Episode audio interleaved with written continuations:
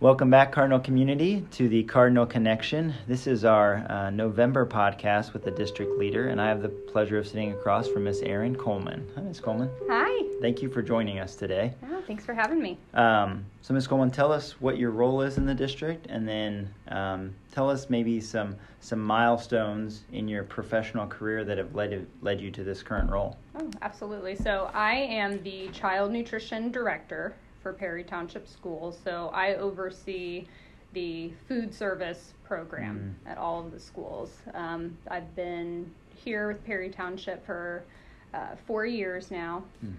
Um, and I actually I started out when I am a registered dietitian, okay. and after I graduated from our internship program, I was an assistant director in school nutrition for a year at Franklin Township. Oh, okay. Yeah. yeah. Um, and then I joke I've pretty much been through every field of dietetics. I worked in a hospital setting, I worked in long term care, I was doing wellness before this. Um, but I keep going back to, I, I, wanted to go back to my passion, which was school nutrition, just because oh, okay. I think there's so many lives to touch in this field of nutrition, you can see the impact that you're making and you know that there is a need there mm. for meals. I mean, for some students, the meals they get at school are the only meals they get for the day. So, yeah. definitely motivates me and yeah. keeps me going every day. Mm. Um, and so, you said that um, school nutrition was a passion of yours, and partly because of so many lives to touch. So, um, you know, what is a day in the life of your role look like, and uh, what would something you want would want a staff member to understand about the work that you do day in day out? So the interesting thing about this position is I never know what each day is going to look like. Sounds familiar. yeah. All right. All right. we can wear many different hats. Um, typically, though, I, I oversee a lot of the personnel. So we have uh, over 160 employees in our department. So wow. I'm responsible for managing them, you know, making sure that all schools are functioning properly.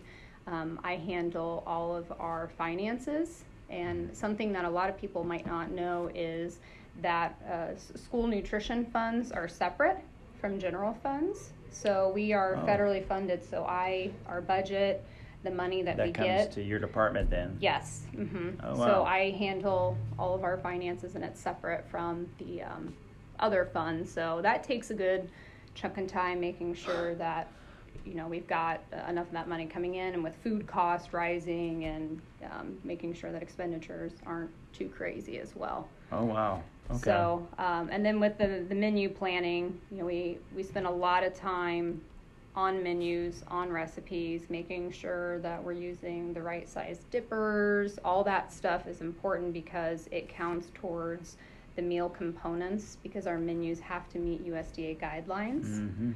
Um, we talk a lot about, you know, make sure you have your five components on your tray, your oh, fruit, yes. vegetable, milk, yes. Um, Posters are all in our cafeteria. Yes. Yes. yes, and that is a mandatory requirement from the USDA. So um, we spend a lot of time uh, trialing recipes, working with managers and staff to develop those recipes.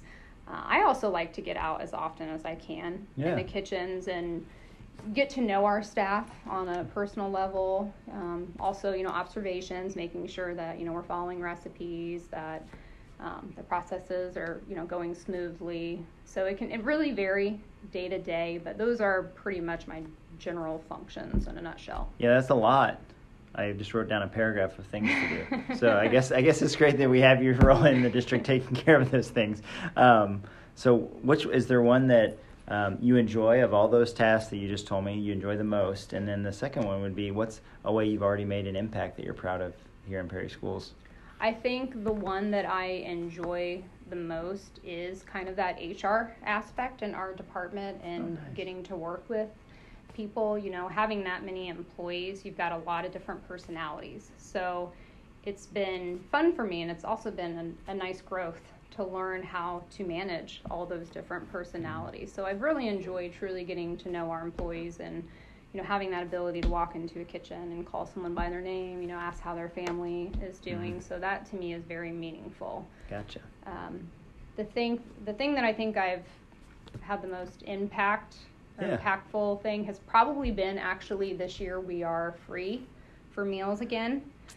Yes. So being able to qualify and get us set up for that community eligibility provision to Yeah, provide. talk a little about that. I mean, I think that's just kind of gone under the radar, Mhm. um, but it's been a huge benefit to our kids and our families in Perry Township schools, which is like sixteen thousand kids and who Mhm. knows how many thousands families, right? So Yes. talk a little bit about that, if you so don't mind. yeah, uh, CEP, so the Community Eligibility Provision is what it stands for. It is something that is offered nationwide through the USDA, so it's kind of like an additional program. However, not everyone qualifies for it.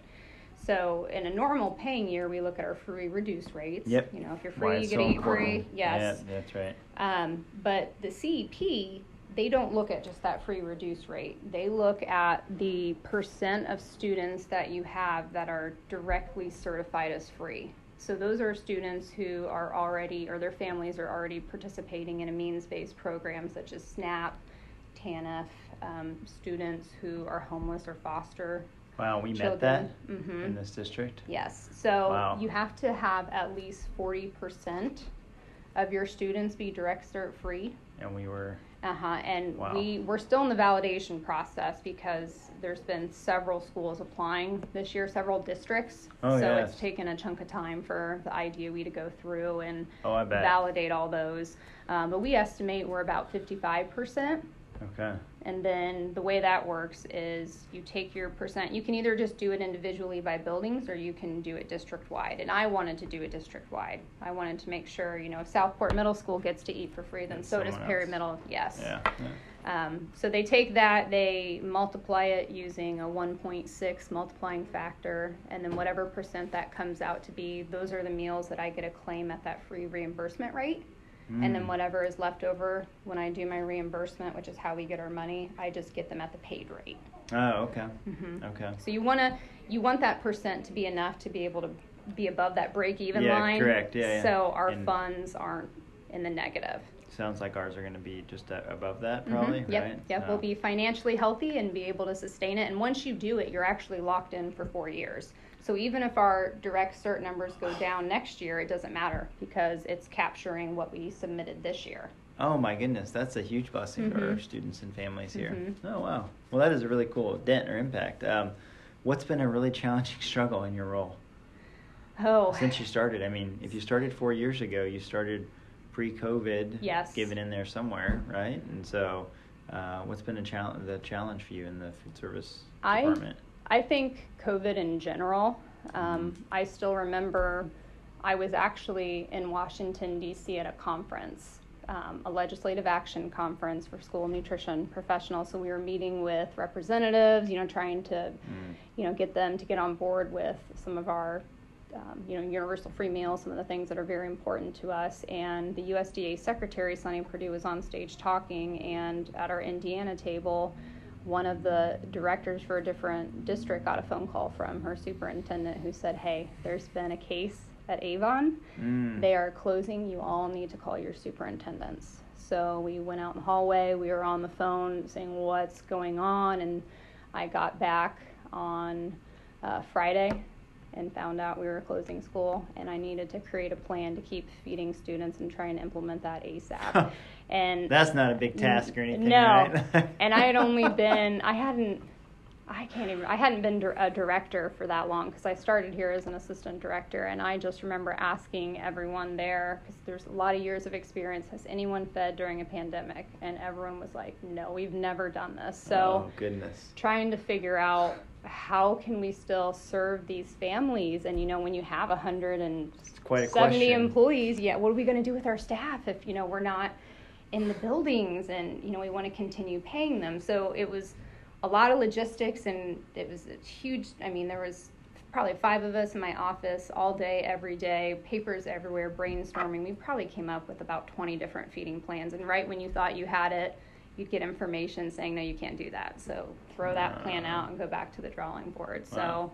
Okay. but it, it really it it forced me to grow and it forced me to learn a lot in a little amount of time so i'm i'm thankful for that that it was able to bring us together and we were able to continue Mm. um, you know, feeding not only our students but the community. Oh yeah, yeah. Wow, that would you're right. That forced you to go for sure. I can just hear it in your Mhm. voice. Um, we've talked a lot about work stuff. You know, what is something when you're not here at school working that you enjoy doing? Is it there a hobby or is there something you enjoy doing with your family? hmm Um, I love staying active. Mm. I like to be outside. I like to exercise. Um, I don't do it as much as I used to, but I enjoy painting and Mm. drawing. I art was probably my favorite subject growing up. So, but most of the time it's just spent with the family. We I have a daughter who's 12 and a son who's 4, so just balancing Oh yeah. the activities. So, that takes up a lot of time. yeah, that would take up a lot of time. Yeah. Um, well, thank you for your time and just being willing to share your experience so far in Perry Schools. The last question I like to ask people, and usually it's a little different for our district leaders. What's one thing that you've just really enjoyed about being in Perry Township Schools? The camaraderie. I mean, you you just walk in to a building and you can feel it. Everyone is so willing to help each other. Yeah. That that has meant the world to me. I mean, I meet with other operations directors, principals on a regular basis and just being able to share ideas and everyone wants what's best for the students truly. Mm. And you see that day in day out. No, that's fun. That you get to see that and hear that. Mhm. So, well, thank you again for the time. Oh, thank you for having me. I appreciate it.